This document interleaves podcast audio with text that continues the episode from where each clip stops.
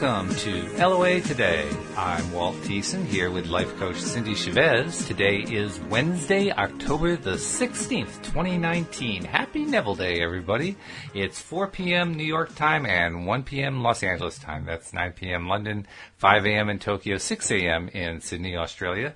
Wherever you are in the world, thank you for joining us for another episode of LOA Today, your daily dose of happy. And I'm happy that Cindy's back and we're back to talking Neville stuff again. I, I mean, two weeks of withdrawal is really rough. it really is.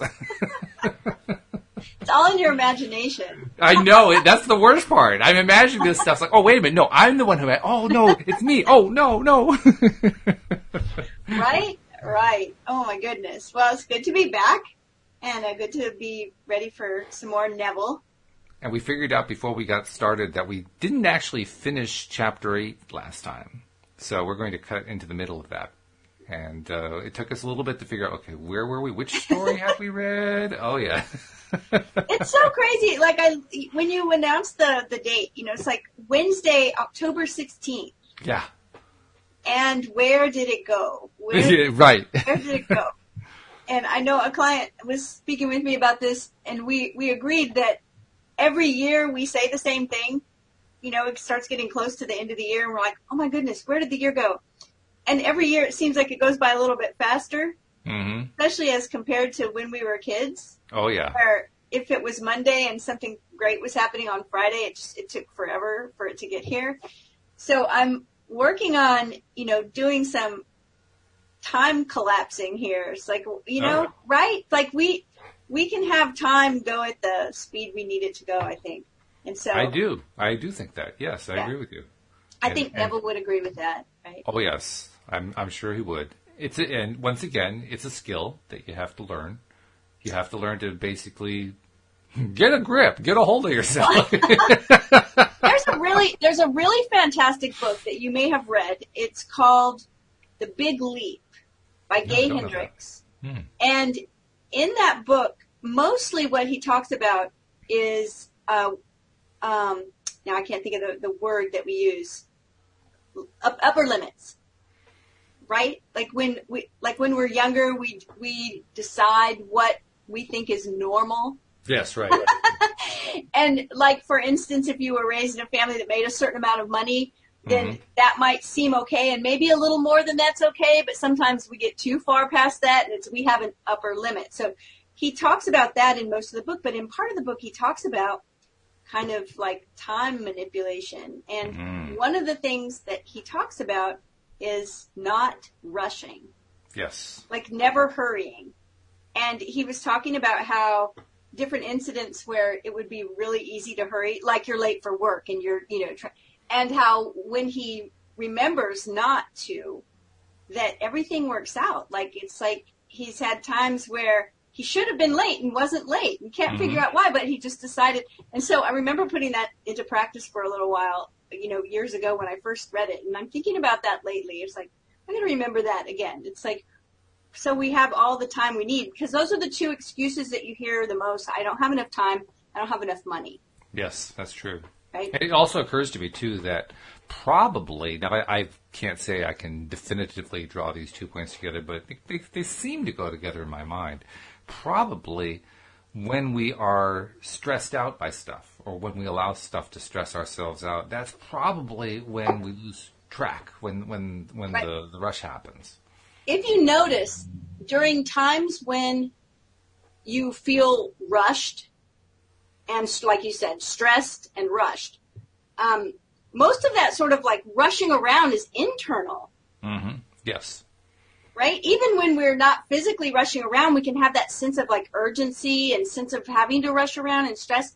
And I remember working on a project one time this year where I had a deadline and I had to get it done and I had waited a little bit longer than I wish I would have waited and I was really crushed for time and it, I recognized it was really causing me to feel, I was feeling stressed out about it. Oh my gosh, how am I going to get all this done in this little amount of time? And I remembered all of this and I just decided to calm my inner self down to like, and I said, I kept saying to myself, I'm going to do this in a relaxed way and it's going to get done and it'll be fine. And it was. Yes. so, so yeah, we can do that. that's a, a good thing to remember. It also occurs to me that one of the purposes of meditation is to slow us down.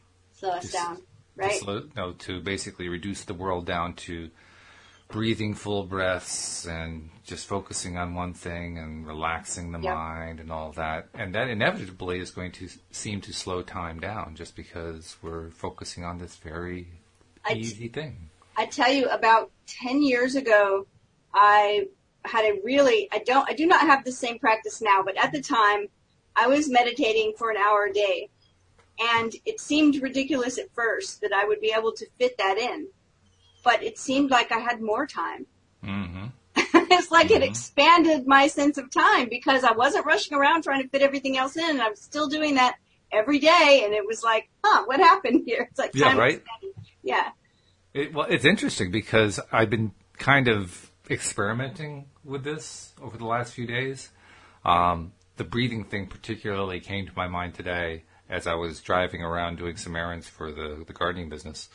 And I was realizing that one of the main purposes of meditation is to focus on doing a lot of full breathing because we do Yes. tend to breathe in a shallow way Yep. very often throughout our lives. So I, w- I decided, well, I was going to take advantage of that while I was driving. Just do some full breathing while I'm driving. I mean, I, I can pay attention to the road and breathe at the same time. I've done that for years. So Right? difficult thing. but uh, as I was doing that, I was immediately feeling more relaxed, which in traffic is always a good thing to do, to feel relaxed. And when I was done, I came home, or actually to the office, which is the same thing, and had uh, an issue going on that had been.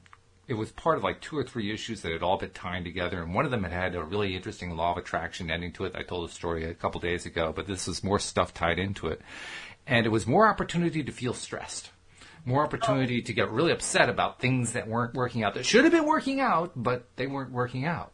But I just finished this breathing thing while I was driving. And, and when I got back here, I started to make the contact I had to make that I'd been kind of dreading and, you know, try to get the thing ironed out. And talk about things falling into place. The, the whole thing started off as a complete mess. And within like an hour, everything had just kind of fallen into place on its own. And I thought, wow. That was the breathing part of that? It must have been but it was just amazing how it just kind of just settled in. It, it was like the, it was literally the story of chaos falling into order within an hour's time. Yeah. it, it reminds me of you know I do this product every month for the new moon cycle, Right. Yeah. and one of the things in the product every month is a meditation. Uh huh.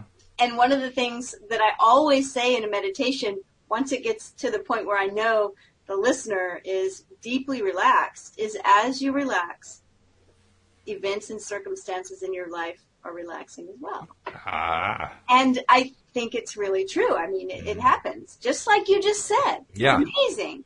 It is amazing. Because we're energy and the energy connected to us follows the energy and that's amazing. I love that story.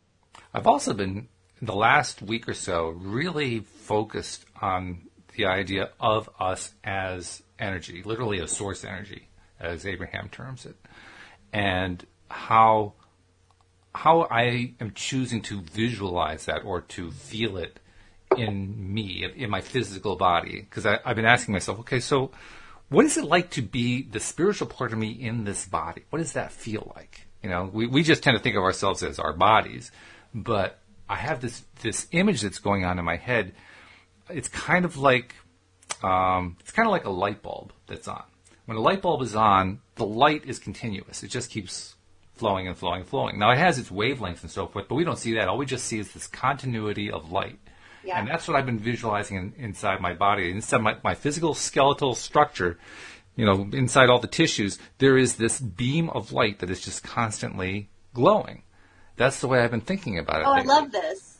And as I've been thinking about that, I've been asking myself, okay, well, does it feel continuous throughout my body? And I realized, no, there are certain times, certain places where it doesn't feel, there's like a discontinuity. And I'm realizing those are often places where I feel discomfort or I feel like there's an issue going on or whatever. I now have a way that I didn't have before to truly imagine and visualize what the difference is between health and disease. And I I'm love it. It's like all- an oh. energy block where there's Yeah. see- yeah. Exactly, exactly, and and it's tangible. You know, it's, it's no longer just theoretical. I can actually feel it, and I'm thinking, cool. wow, this is really great. You know, so Yeah. I don't know where this model is going to go, but I like the start. I like it too. I'm glad you shared it. I love the the image of Mm-hmm. the glowing light inside the container, so to speak. Then it Right. shines out. You know, and if you if you think about it, every single belief system, every religion, every all, going all the way back, has often associated the life in the body with light. right. Mhm. right? We hear when someone's when the light has gone out of their eyes, right? Yep. Their health is dim. Um, it's, it's always been seen that way across all different, you know, places and Mhm. belief systems, and and I love that idea because, like you said, it's it gives you something that's almost tangible. Like you can feel it in your body. You can scan your body and recognize where there may be leaks or blocks.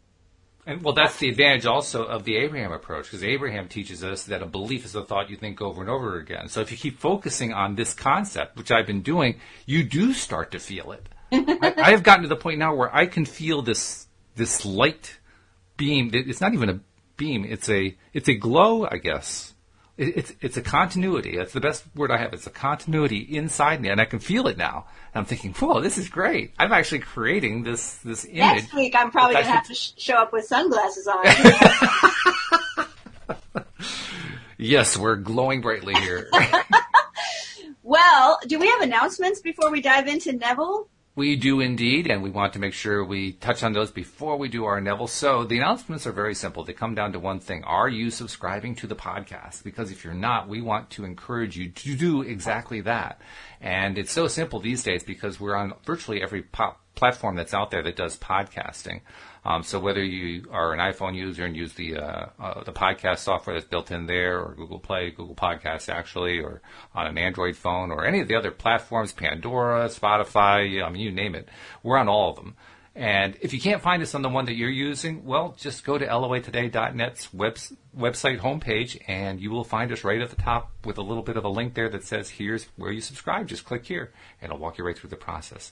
And then uh, also feel free to watch us on YouTube. You can subscribe to us on YouTube by doing a search for LOA Today podcast videos click the subscribe button and then click the little bell so you can be notified. And you, now you can see us as we're doing these because we live stream to YouTube while we are recording these shows. And uh, it kind of adds a nice element. Plus, we also get our live streamers. Right now, uh, we got Jeffrey and uh, Nasha tuned in. And uh, and Jeffrey's saying, "Ooh, I would I would tune in for a meditation guided by Cindy." Actually, you have Jeffrey because we had Cindy do a couple meditations, but we'll have to do that again Did sometime. that one time, yeah. But uh, yeah, please do subscribe uh, uh, to the podcast and check us out on YouTube as well, so you can see us. And if you are so inclined, we are doing the shows now at the same time every day, Monday through Friday, 4 p.m. New York time. If that's a time frame that's available for you, you know, drop in and, and uh, join us and interact with us like Jeffrey and Nasha and others do, because we love to have that interaction. So those are our announcements for the day.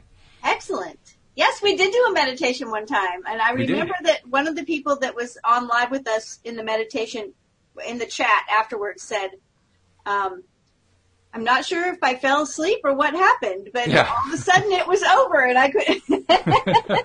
and I, it, it, it always uh, brings a smile to my face because we were talking about editing earlier, Right. uh, editing and audio. And when I record the meditations, when I'm editing them, which I love the process, like I'm, I think I'm pretty good at it. So I, I it's something that's fun for me is to, to do the editing.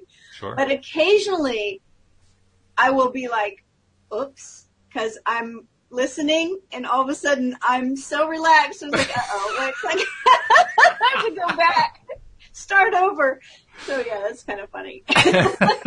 well, that's that's like the acid test. If you can put yourself into a trance, you know you're doing well. All right. Oh yeah. Well, you know, the best hypnotists go into trance very easily. So, um, hypnotism, meditation, all of that. Uh, I always say when people, sometimes people get nervous about being hypnotized or about meditation.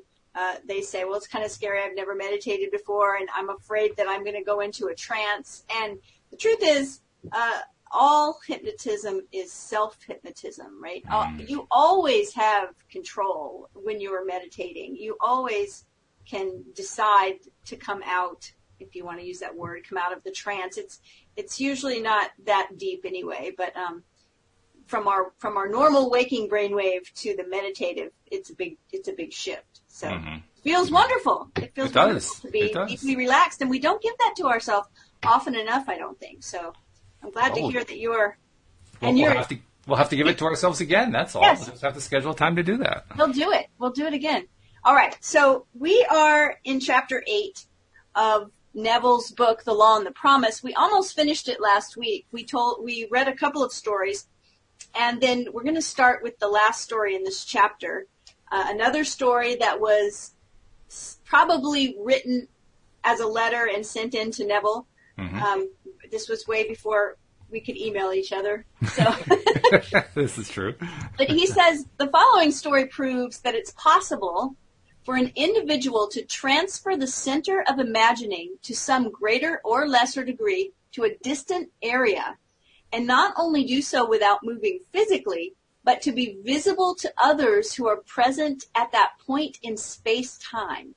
Which fits and, the title of the chapter, by the way, because I want to remind people the title of the chapter is Through the Looking Glass, and that's yes. exactly what this experience is. It's a through the looking glass experience. Seriously. He says, and if this be a dream, then is all that we see or seem but a dream within a dream from Edgar Allan Poe. And it's really a fantastic story. Uh, the woman writes, seated in my living room in San Francisco, I imagined I was in my daughter's living room in London, England. I surrounded myself so completely with that room, which I knew intimately, that I suddenly found myself actually standing in it. My daughter was standing by her fireplace, her face turned away from me. A moment later she turned and our eyes met. I saw such a startled, frightened expression on her face that I, too, became emotionally upset and immediately found myself back in my own living room in San Francisco. Five days later, I received an airmail letter from my daughter, which had been written on the day of my experiment with imaginal travel. In her letter, she told me she had seen me in her living room that day, just as real as though I were actually standing there in the flesh. She confessed that she'd been frightened and that before she could speak, I had vanished. The time of this visitation, as she gave it in her letter, was exactly the time I had begun the imaginative action allowing, of course, for the difference in time between the two points. She explained that she told her husband of this amazing experience and he insisted that she write to me immediately as he stated, your mother must have died or is dying. but I wasn't dead or dying, but very much alive and very excited by this marvelous experience. Mm, truly mar- marvelous. It's quite a great story because you don't often hear the story where both sides are told because that's, that's, right, that's there's the recipient side and there's the the person experiencing it side. I mean, both of them telling the same story. That's such a good point because I could hear someone saying, "Boy, it was just like I was there." Right. But this is like her side and then the daughter writing, and it cracked me up that the husband. I mean, how many people? I might even have that, uh, right? That response oh, that your mother must be dying. The other side of the world suddenly appeared in my living room and then vanished. I might say, "Oh my gosh, I hope they're not dying." There, there are a lot of people who have that kind of story, so it, it kind of makes sense that you draw true. that conclusion. Yeah, that's you know? true. But it so, goes to prove that that these kinds of visitations don't necessarily have to be death related. They can be related to just uh, things like experimenting with this thing or just you know having it happen. I think it's interesting that she made the comment that she knew this this home or this living room that she yes. knew it intimately. So she was able to imagine all the little details. Um, a couple of the other stories that we've read previously, the person had imagined every little detail. I think I remember someone talking about imagining um, photos on a table or something, right? Just every mm-hmm. little detail. So she she was able to really um, make it real yeah, no kidding. Her imagination. Uh, Neville says he he uses this quote: "Nothing can act but where it is. With all my heart, only where is it?" He says man is all imagination, and I love this paragraph. It's it's very intense.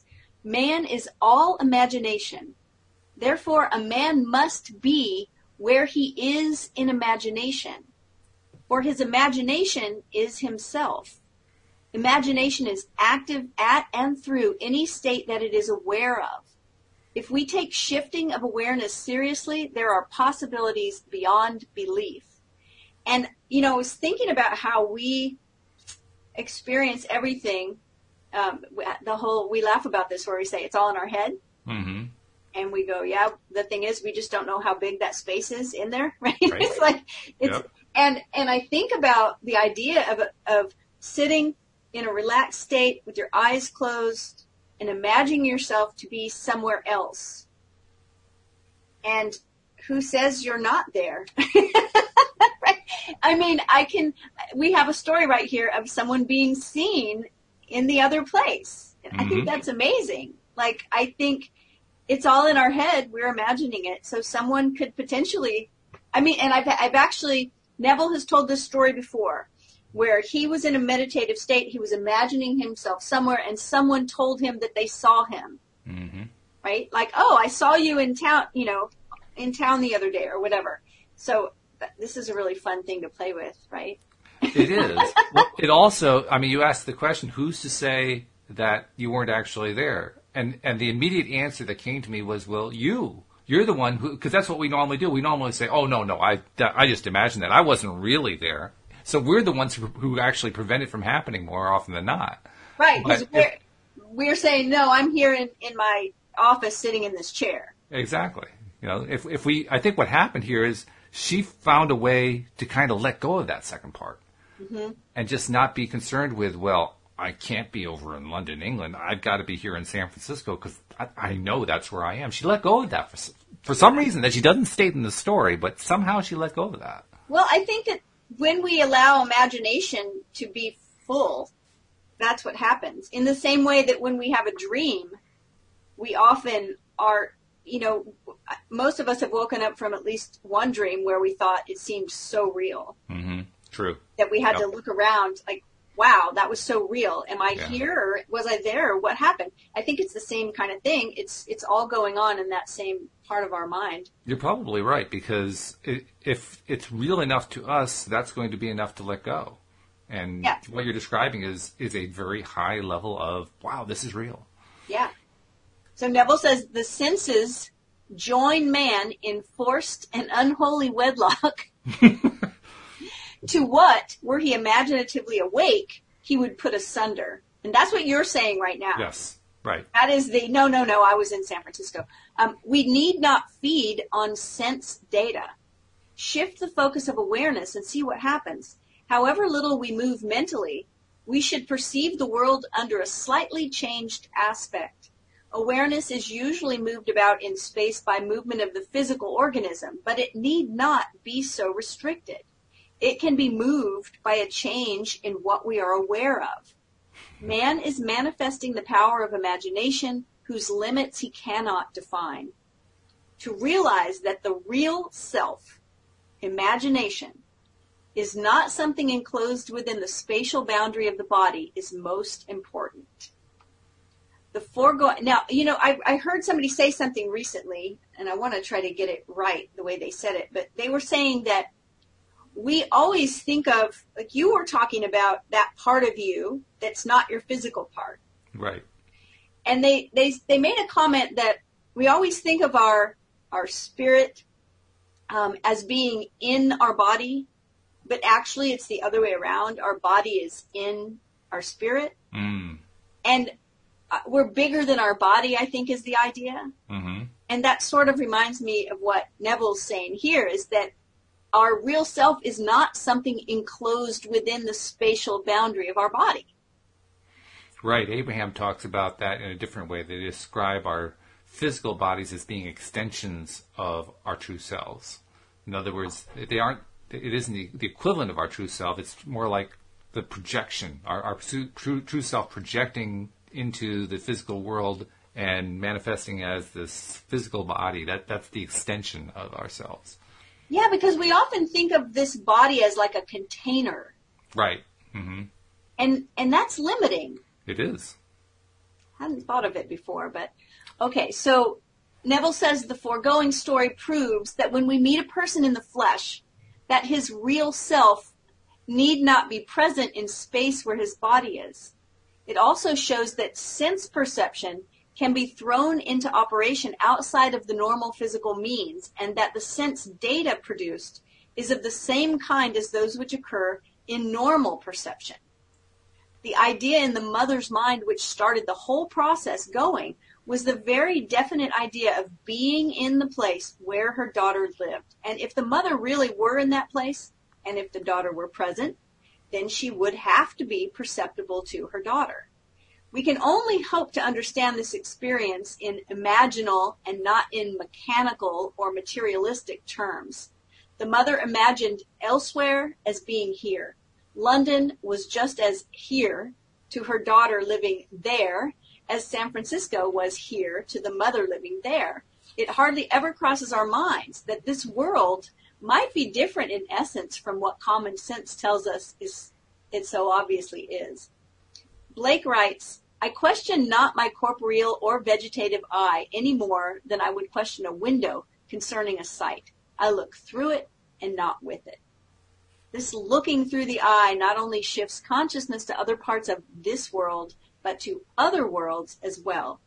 Astronomers must wish they knew more of this looking through the eye, this mental traveling that mystics practice so easily.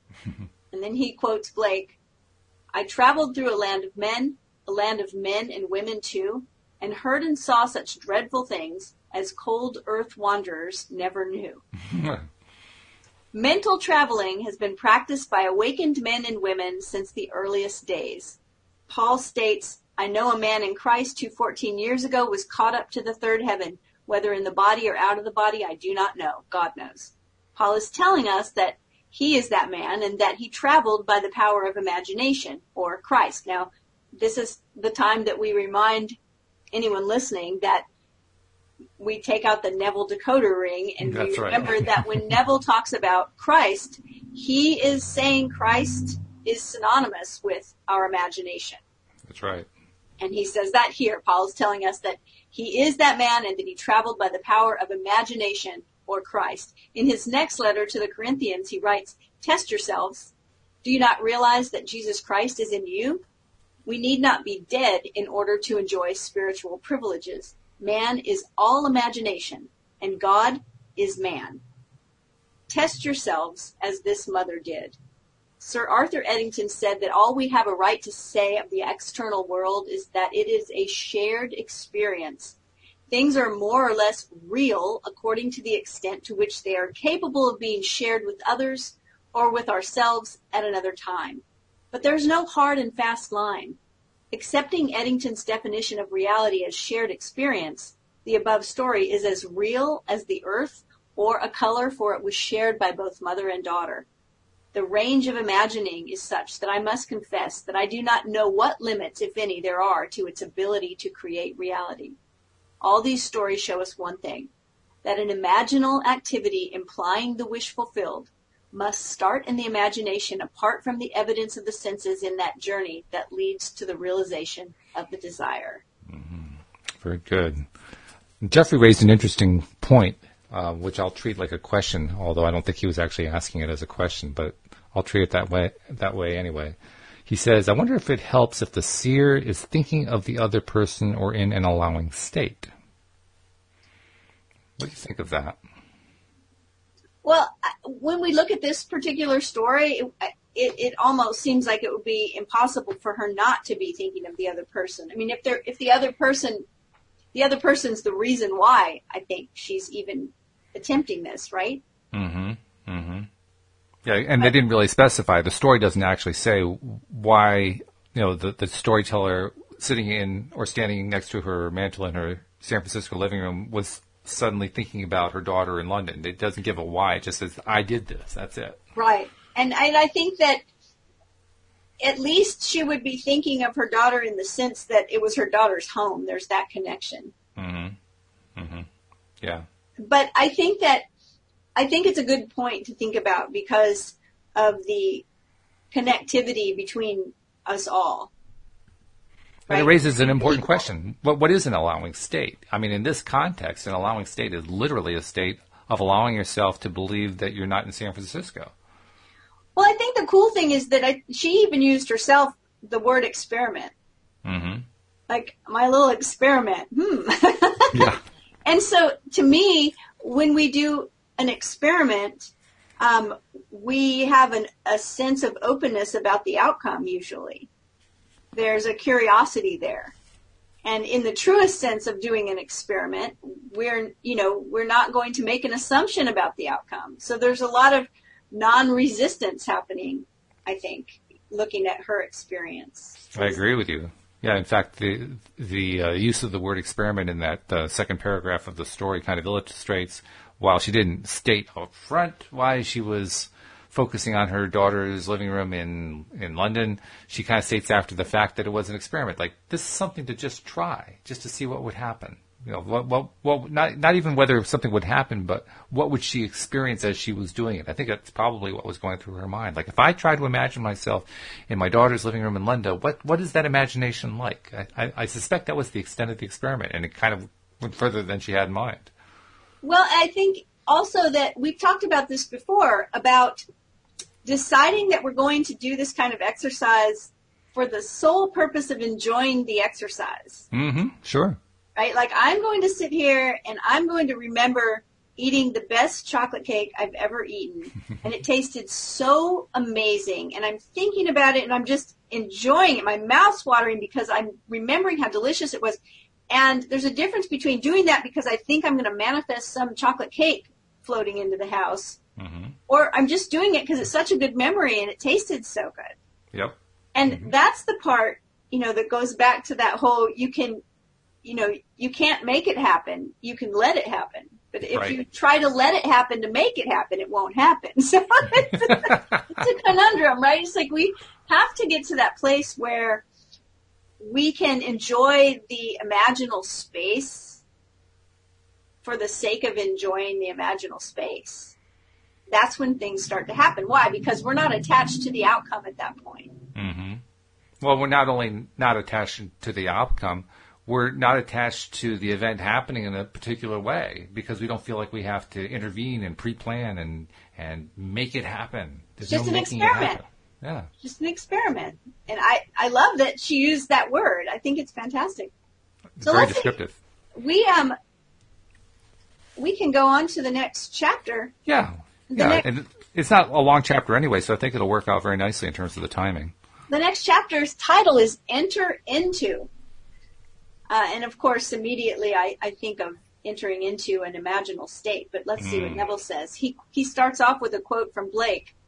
He says, If the spectator would enter into these images in his imagination, approaching them on the fiery chariot of, chariot of his contemplative thought, if he could, make a friend and companion of one of these images of wonder, which always entreats him to leave mortal things as he must know, then would he arise from his grave, then would he meet the Lord in the air, and then he would be happy. So Neville says, imagination, it seems, will do nothing that we wish until we enter into the. do you hear those sirens yes. off? Oh. That's very. Uh, imagination, it seems, will do nothing that we wish until we enter into the image of the wish fulfilled. Now, this is really interesting because we've heard over and over, and we've, we've quoted Neville over and over saying, assume the feeling of Mhm. the wish fulfilled. right. Assume the feeling of the wish fulfilled. But right now he's saying, enter into the image of the wish fulfilled. Yeah. Kind of a different take. Right? Uh, Same same talking- concept, by the way. Same concept. yeah. Well, it's interesting because at the beginning of the show today, you were talking about uh, imagine your your skeletal system, but imagine your container. You know, imagine this glow like a light bulb, Right. Mhm. and that it was a visual thing that you could do, but that you could feel it. Yes. So I see he's talking about enter into the image, right parallel with his assume the feeling. Yeah, I think the key word there is enter. Yeah, I think uh, uh, because we can certainly imagine, kind of along the lines of his uh, ladder analogy, we can Yes. imagine, you know, the picture of ourselves climbing the ladder, or we can imagine actually climbing the ladder. Same thing here. We can kind of imagine this image as being like away from us, separate from us, or we can imagine ourselves in the image, and that's a different experience. exactly. All right. He says, does not this entering into the image of the wish fulfilled resemble Blake's void outside of existence, which if entered into englobes itself and becomes a womb? Is this not the true interpretation of the mythical story of Adam and Eve? I love Man that and globes. Englobes. Add that to the dictionary. Right. If I try to type that, Word's going to ask me if I want to correct it. That's right. Man and his emanation are not man's dreams of fancy his emanation, his Eve in whom he plants himself in all her nerves, just as a husbandman his mold, and she becomes his dwelling place and garden fruitful seventyfold. He's quoting William Blake from The Mental Travel- Traveler. If you hear this, I love this line. Are not man's dreams of fancy his emanation? Mm. Right? Like our, we, we just read a story about a woman who imagined herself somewhere and was seen in that place. Yep. And not only was she seen there, but she saw the person who was seeing her. That was the best part. And I think an emanation, mm-hmm. right? I mean, it's a perfect word for this. Neville says the secret of creation is the secret of imagining. Mm-hmm. First, desiring, and then assuming the feeling of the wish fulfilled until the dream of fancy, the void outside existence, is entered and englobes itself and becomes a womb, a dwelling place and garden fruitful seventyfold. Note well that Blake urges us to enter into these images. This entering into the image makes it englobe itself and become a womb. I think of those snow globes. Yes. Yeah, like They're a like a little little- world. They're like a little world of their own, right? Right. And when things shake up in there, they stay in there. It's a, it's it's like a womb. It's like its mm-hmm. own little place. He says man by entering a state impregnates it and causes it to create what the union implies. Blake tells us that these images are shadowy to those who dwell not in them, mere possibilities. But to those who enter into them, they seem the only substances. All right, so I'm not sure who's writing here, um, because I don't see a signature. So let me scroll down because it seems like we're going to go right into a story here, and I was like, is Neville telling the story? Well, I'm seeing a story in my copy, so I think it Yeah. probably is. On my way to the West Coast, I stopped in Chicago to spend the day with friends. My host was recovering from a severe illness, and his doctor advised him to move to a one story house. Acting upon the doctor's advice, he had purchased a one story house suited to his needs. But he now was confronted with the fact that there seemed to be no buyer for his large three story home. When I arrived, he was very discouraged. In trying to explain the law of constructive imagining to my host and his wife, I told them the story of a very prominent New York woman who had come to see me concerning the rental of her apartment. She maintained a lovely city apartment and a country home, but it was absolutely essential that she rent her apartment if she and her family were to spend the summer at their country home. In previous years, the apartment had been rented without any difficulty early in the spring. But at the time she came to see me, the season for summer sublets was seemingly over.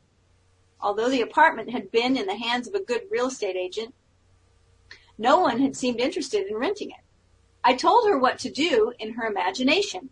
She did it, and in less than 24 hours her apartment was rented. I explained how she, by the constructive use of her imagination, had rented her apartment. At my suggestion, before she went to sleep that night in her apartment in the city, she imagined she was lying in her bed in her country home. In her imagination, she viewed the world from the country house rather than from the city apartment. She smelled the fresh country air. She made this so real that she actually drifted off to sleep feeling that she was in the country. That was on a Thursday night.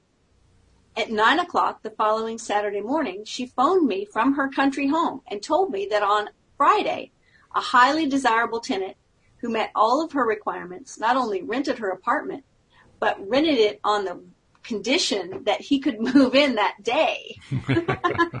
Not too I- shabby. I suggested to my friends that they build an imaginal structure as this woman had done. And that was to sleep, imagining they were physically present in their new home, feeling that they had sold their old home. I explained to them the wide difference between thinking of the image of their new house and thinking from the image of their new house. Thinking of it is a confession they are not in it. Thinking from it is proof they are in it. Entering into the image would give substance to the image. Their physical occupancy of the new house would follow automatically. I explained that what the world looks like depends entirely on where man is when he makes his observation. And man, being all imagination, must be where he is in imagination. This concept of causation disturbed them, for it smacked of magic or superstition, but they promised they would try it. I left that night for California, and the following evening the conductor on the train in which I was traveling handed me a telegram. It read, House sold midnight last.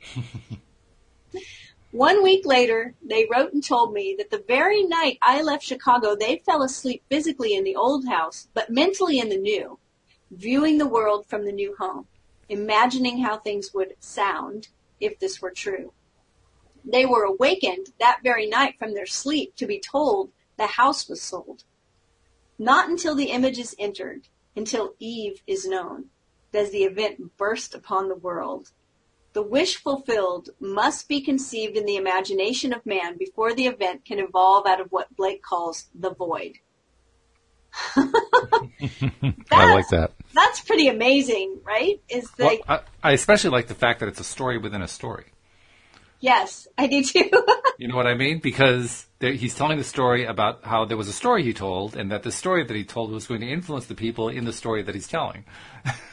and once again, and we've seen this several times we've heard a lot of these stories where the person, um, you know, was a follower of Neville and attended his lectures and was completely convinced that all of this would work. But we've also heard stories where people are like, I didn't think this would work at all, right? And right. here's this person, they thought it was superstition. They thought it sounded like mad magic. Mm-hmm. He said it disturbed them greatly. Yep. But they said they would try it. So that's amazing. So I don't know that, you know, that faith and belief in the in the method is always as important as we sometimes make it out to be. Well, you know what I think happens. I think I, I do believe that that faith and belief do play an important role in it. I think what happens is while we are working on building that belief up, we are also doubting, and so it's like we're resisting ourselves as we're doing it. Whereas it's quite possible for someone to just kind of fling themselves into it and say, okay, well, just give this crazy thing a shot. They don't have any resistance built up, so it doesn't take a whole lot of belief, and bang, they're there. Uh, exactly, like the experiment. Like yes. what's it, like what's it going to hurt? Yeah. You know, okay, I'll try it. Yeah. Yep. And True. then when it happens, it's mind-boggling. and then there has been a story too where someone was actually gonna they they undertook this as an experiment, but as as their their intention was to prove it wrong. Mm-hmm. yep. I'm going to prove that this doesn't work. I've done that one. I've done that in a, in a, variety of different ways. Yeah, and been dismayed by the result. Amazing. Yeah. So Neville goes on to say this next story proves that by shifting the focus of her imagining, Mrs. M.F. entered physically into where she had persisted in being imaginatively. Entered physically, he says. Mm, mm-hmm. So here's the story. Soon after our marriage, my husband and I decided that our greatest joint desire was a year in Europe. This objective may seem reasonable to a lot of people, but to us, tied to a narrow sphere of limited finances, it seemed not only unreasonable, but completely ridiculous. Europe might as well have been another planet. but I had heard your teaching, so I persisted in falling asleep in England. I'm really liking how she's thinking. Yeah. Why England necessarily? I cannot tell, except that I'd seen a current motion picture featuring the area around Buckingham Palace and had promptly fallen in love with the scene. All I did, in my imagination, was to stand quietly outside the great iron gates and feel the cold metal bars grip tightly in my hands as I viewed the palace. And make a note here, you were talking earlier about instead of seeing yourself climb up a ladder, you're actually feeling your hands gripping the sides of the ladder. This is what she did, right? Mm, exactly. feel the metal bars of the great iron gates in her mm-hmm. hands. For many, many nights, I felt an intense joy at being there and fell asleep in this happy state. Soon after, my husband met a stranger at a party who, within one month, was instrumental in securing a teaching fellowship for him at a great university. Imagine my excitement when I heard the university was in England. Tied to a narrow sphere, within another month we were crossing the Atlantic and our supposedly insurmountable difficulties melted as though they never existed. We had our year in Europe, one of the happiest years of my life. Great story. I love that story. Yeah, we need to be reminded of these. That's I think that's why I like stories so much, particularly the Neville stories, but really any stories. We need them. They're they're like nourishment to just give us the energy to say, you know what? I know that I didn't always maintain my level of con- of conviction, and I didn't really stick to the nightly pattern of of imagining myself feeling the wish fulfilled and all that you know, I, I know I didn't do it right, but I just get tired sometimes. I get so tired and I, it doesn't feel like it's going to work. You know, when you hear a story, it just kind of washes that away and reminds Yeah. you, yeah, this really does work. It does, you know, it's kind of a nourishment. It's a, it's a refueling to It story. definitely, it's in, it's inspiring. Yeah. Um, what the world looks like depends entirely on where man is when he makes his observations. And man, being all imagination, must be where he is in imagination. The stone which the builders rejected has become the chief cornerstone. That stone is imagining. I acquaint you with this secret and leave you to act or react. He quotes George Herbert, the Elixir, This is the famous stone that turneth all to gold. For that which God doth touch and own cannot for less be told.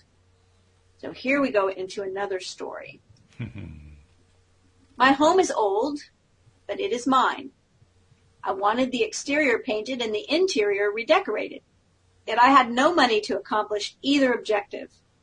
You told us to live as though our desire is already a reality.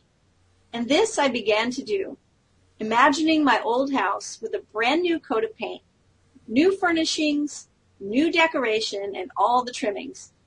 I walked in my imagination through the newly decorated rooms. I walked around the outside, admiring the fresh paint, and at the end of my imaginal act, I handed the contractor a check for payment in full. I entered this imaginal scene faithfully as often as I could during the day and each night before I fell asleep. Within two weeks, I received a registered letter from Lloyd's of London telling me I had inherited $7,000 from a woman I had never met. I had known her brother slightly almost 40 years before and had performed a small service 15 years ago for the lady when this brother had died in our country, and she had written to me asking for particulars regarding his death to which I was able to provide. I had not heard from her since that time. Now, here was the check for $7,000 more than enough to cover the cost of my house restoration, plus many, many other things I desired. what a great story. It, it occurs to me, two things occur to me about this story. First, this was clearly before the days of DIY and Lowe's and Home Depot. I mean, he had to go to a contractor. That was his only way to do it. That or go to a local general store and buy the paint and try to, to handle all of it himself without having the, uh, the Home Depot guys to go to, to guide you on how to get the job done. So I can understand. I mean, that was a, it was a time where you either knew how to do this stuff yourself because your parents had taught, taught you, or you didn't know and you were Right. dependent on somebody else. And what would you say, what year was this? I'm going to guess somewhere in the 1950s. I don't know. Okay. So I think this is really interesting. Um, it was $7,000, right? Oh, you're going to do a conversion? Yeah, seven thousand dollars. That's a lot of money today. That's probably. You know what it would be today? If you bought an item in 1955 for $7,000, I'm going to guess around twenty thousand. 67,000. Sixty-seven thousand. Oh, So, so if we retell that story, like she, you know, two weeks later, she receives a check out of the blue for sixty-seven thousand dollars. That, that's a piece of change. Yeah. That should get, that should get us inspired, right? Go buy the Home Depot for that. I love it. Neville Neville says he who does not imagine in stronger and better lineaments and in stronger and better light than his perishing and mortal eye can see does not imagine at all. That's quoting from Blake.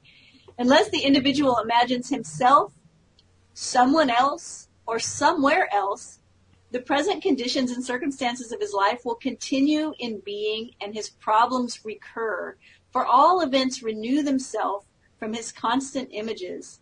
By him they were made, by him they continue in being, and by him they can cease to be. The secret of causation is in the assembled imagery. But a word of warning. The assemblage must have meaning. It must imply something or it will not form the create, creative activity, the word. Uh, that's an interesting thought. Let's talk about that for a minute. Yeah, yeah. There's a few concepts there, but go ahead. You first. What, well, what did you just, have in mind? Just that the that the assemblage must have meaning, Mhm. and I think that you know sometimes, you know, that there are many many law of attraction failures. And I'm not calling them the people failures. I mean the experiments failures, right? It's like I tried this, it didn't work. We hear this all the time. We hear Sure. people say, it doesn't work, it doesn't work. I tried this, it doesn't work. And I think about sometimes when people say they have a desire, but if you really dig in, you find out that that's not really a desire. Mhm. It's the thing they think they should be desiring Yes. because someone else thinks they should desire it or because it's the cool thing to desire or someone else, you know, it's like thinking that you should be a famous artist because all your life people told you you were good at art and you don't really have a desire to be, you know, that kind of thing, right? It's like there's a lot of facets to what can be going on. And I think sometimes people try to consciously create something that doesn't have a lot of meaning for them. I think there's a classic uh, example of that that almost everybody can identify with, and that's trying to attract money. Mm-hmm. Because money is not something that most of us have a strong feeling about. Know, it's just well, it's just a means of buying things. That's all it is. If, you know, if money, if money was just money and it couldn't be spent, nobody would be trying to attract it, right? right? It's like, and that's, it's the famous life coach question when someone says they want to attract money or they want a certain, I want to be a millionaire or I want to make mm-hmm. a hundred thousand dollars this year. Those, those are real popular figures. Sure. a million dollars or they want to make six figures. And there's nothing wrong with having a million dollars or making six figures. Uh, but why do you want that? What Mhm. will having that give you? And you What know, you for some it? people, it may give them the ability to travel or the sense of security. Other people, it may just be that they want to feel powerful. Mhm. And that in our world, money affords some kind of power. Mhm. Uh, so knowing what you want it for, I think that is the key to digging into that place where suddenly it has meaning for you.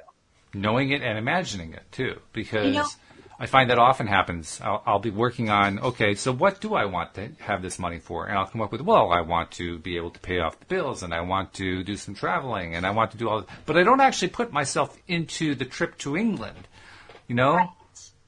Right. Yeah. Well, you know, I, I had such a clear experience of, of understanding this years ago um, when I was actually just beginning my training as a coach. So it's been this December will be, or this November, next month will be 10 years.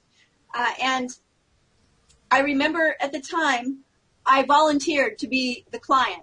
And it was a really a silly kind of to me a kind of silly exercise. It was like, okay, we're going to talk about um, personal development, right? Who who wants to be the the client? I said I will. So the coach trainer asked me, okay, so tell me something that you want to learn. And I said, I want to learn how to speak French. And it was a true statement. I thought, right? I had bought a, a learning a language lesson course, but I found myself not really doing it, right? It's like I, I purchased it, I had this desire, but I wasn't doing it. And she said, I said, well, I purchased this course, you know, and it cost me money and everything, but I just find myself, uh, just uh, when I go to do it, I just don't, I just don't, haven't gotten it done. Mm-hmm. So she's asking me these questions and asking me another question, and then she said, well, tell me what, what would you be able to do if you could speak French?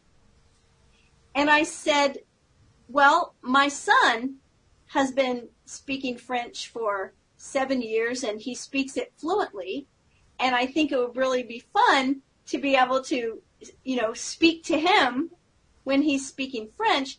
And, you know, we dug a little bit more and really the desire was a connection with my son, a deeper Mm. connection with my son. Mm-hmm. Had nothing to do with speaking French. Yeah. And I still remember to this day, like I felt like my face was just burning up, like when she said that, you know, because I have two sons, we were very close, all of us, but I recognized that, that was a time in his life when he was spending more time away. I mean, he was growing up, right? So he was, and that's what it really was, is that I had this deep desire to maintain the connection I have with my son. And he was in a direction where he spoke French probably more than he spoke English. And that's what it really was. See, suddenly that had a lot of meaning to me. Yeah. Where learning to speak that language, it didn't really have any meaning. What happens, Not I like think, that. is we, we we end up in a place where the moment we come up with something that's important to us, we in, immediately, immediately, within a split second, kick over to the means to getting there. Yes, yes. We don't spend any time in there. it's all on the means. How is it going to happen? right, exactly. And so this is a really great key for, for the end of this chapter, and that is to dig around a little bit, you know, if you need, if you need to, you know, talk to a coach or talk to a friend, but get, get down in deeper than just, I want X, right? And figure Exactly. out why you want it. Figure out what it would give you. And then put yourself into that imagination. Enter into that imaginal space where the thing has meaning for you. And in the last couple minutes that we have, um, going back to the first story that we told about the woman who imagined herself in her her daughter's living room in London, England. I'm not sure if it was London, but in England. Uh, and the question that Jeffrey's raising is maybe they were sharing the same emotional state and therefore allowed for it to happen. That's an interesting question. Do they both have to be sharing the same emotional state? What do you think? I don't know if they have to, but I definitely know, like I said before, people are connected. Mm-hmm. And I mean, think about the times when you think of someone and then they call you, or, you know, I know I'm so guilty of this still. I try to do better and I am doing better, but I'll have someone on my mind and I'll recognize all of a sudden, oh, I've had this person on my mind for like four or five days, but I've done nothing about it, right? And so Mhm. I'll send them a message and very often it's either they've had me on their mind too, or something's going on that I can help with, right? And it's like, yeah, so I think absolutely. Wouldn't that be interesting if the daughter had been thinking about the mother and wishing she could see her and then she appeared, you know? Possibly so. I totally would think that would be. I think it actually does make sense because, like we talked about before, we often hear stories of people who astrally projected themselves. They projected themselves Yep. in another place. Right. We almost never hear the story about it was what it was like for the person who was at the other end Right. of, of the journey. You know, but that's what we heard in this case, and I think we did hear it because it wasn't included in the story. But I'll be willing to bet that the daughter was in a space at that moment in time of what Abraham would call vibrating to wouldn't it be great to see her mother or I wonder what my mother is doing or you know something along the lines of what's going on with her mother. And The funniest part is they both freaked out. well, they weren't expecting it. It goes back to what we were just talking about. We, we're constantly caught up in means, and, and we don't allow ourselves to actually stay in the state very often of experiencing that which we really want. We're just we, we have so many experiences where we've convinced ourselves, well, I I don't always get what I want, so therefore I'm not going to stay there. I'm going to be just just focused on means because it's safer, because I I that way I won't be disappointed but you stay in that, that mindset long enough, when something actually does come through, you say, well, what was that? I love it. That's funny. so, good stories today. I, I love, too, the fact that we're, we're getting more stories in this book. I, I can't remember any of the other books having, I'll say, like a, a density of stories like this one. No, it's just this one. Yeah. It's a Yeah. good one. So that, that, makes it a, a, very worthwhile book. Well, I'm glad you're back. I'm glad that we're doing uh, Neville stories again, yeah. and uh, we'll be picking up with chapter 10 next week. Before we go, tell people how to reach Cindie Chavez, the life coach. They can reach me at my website, cindiechavez.com, C-I-N-D-I-E-C-H-A-V-E-Z.com. Uh, you can also find me on Facebook or Twitter or Instagram. I'm all in those places as well. And I would love for you to reach out and say hello. Absolutely. So thank you very much. Thank you, live streamers. Thank you to our podcast listeners as well. And we will see you all next time here on LOA Today. Goodbye, everybody.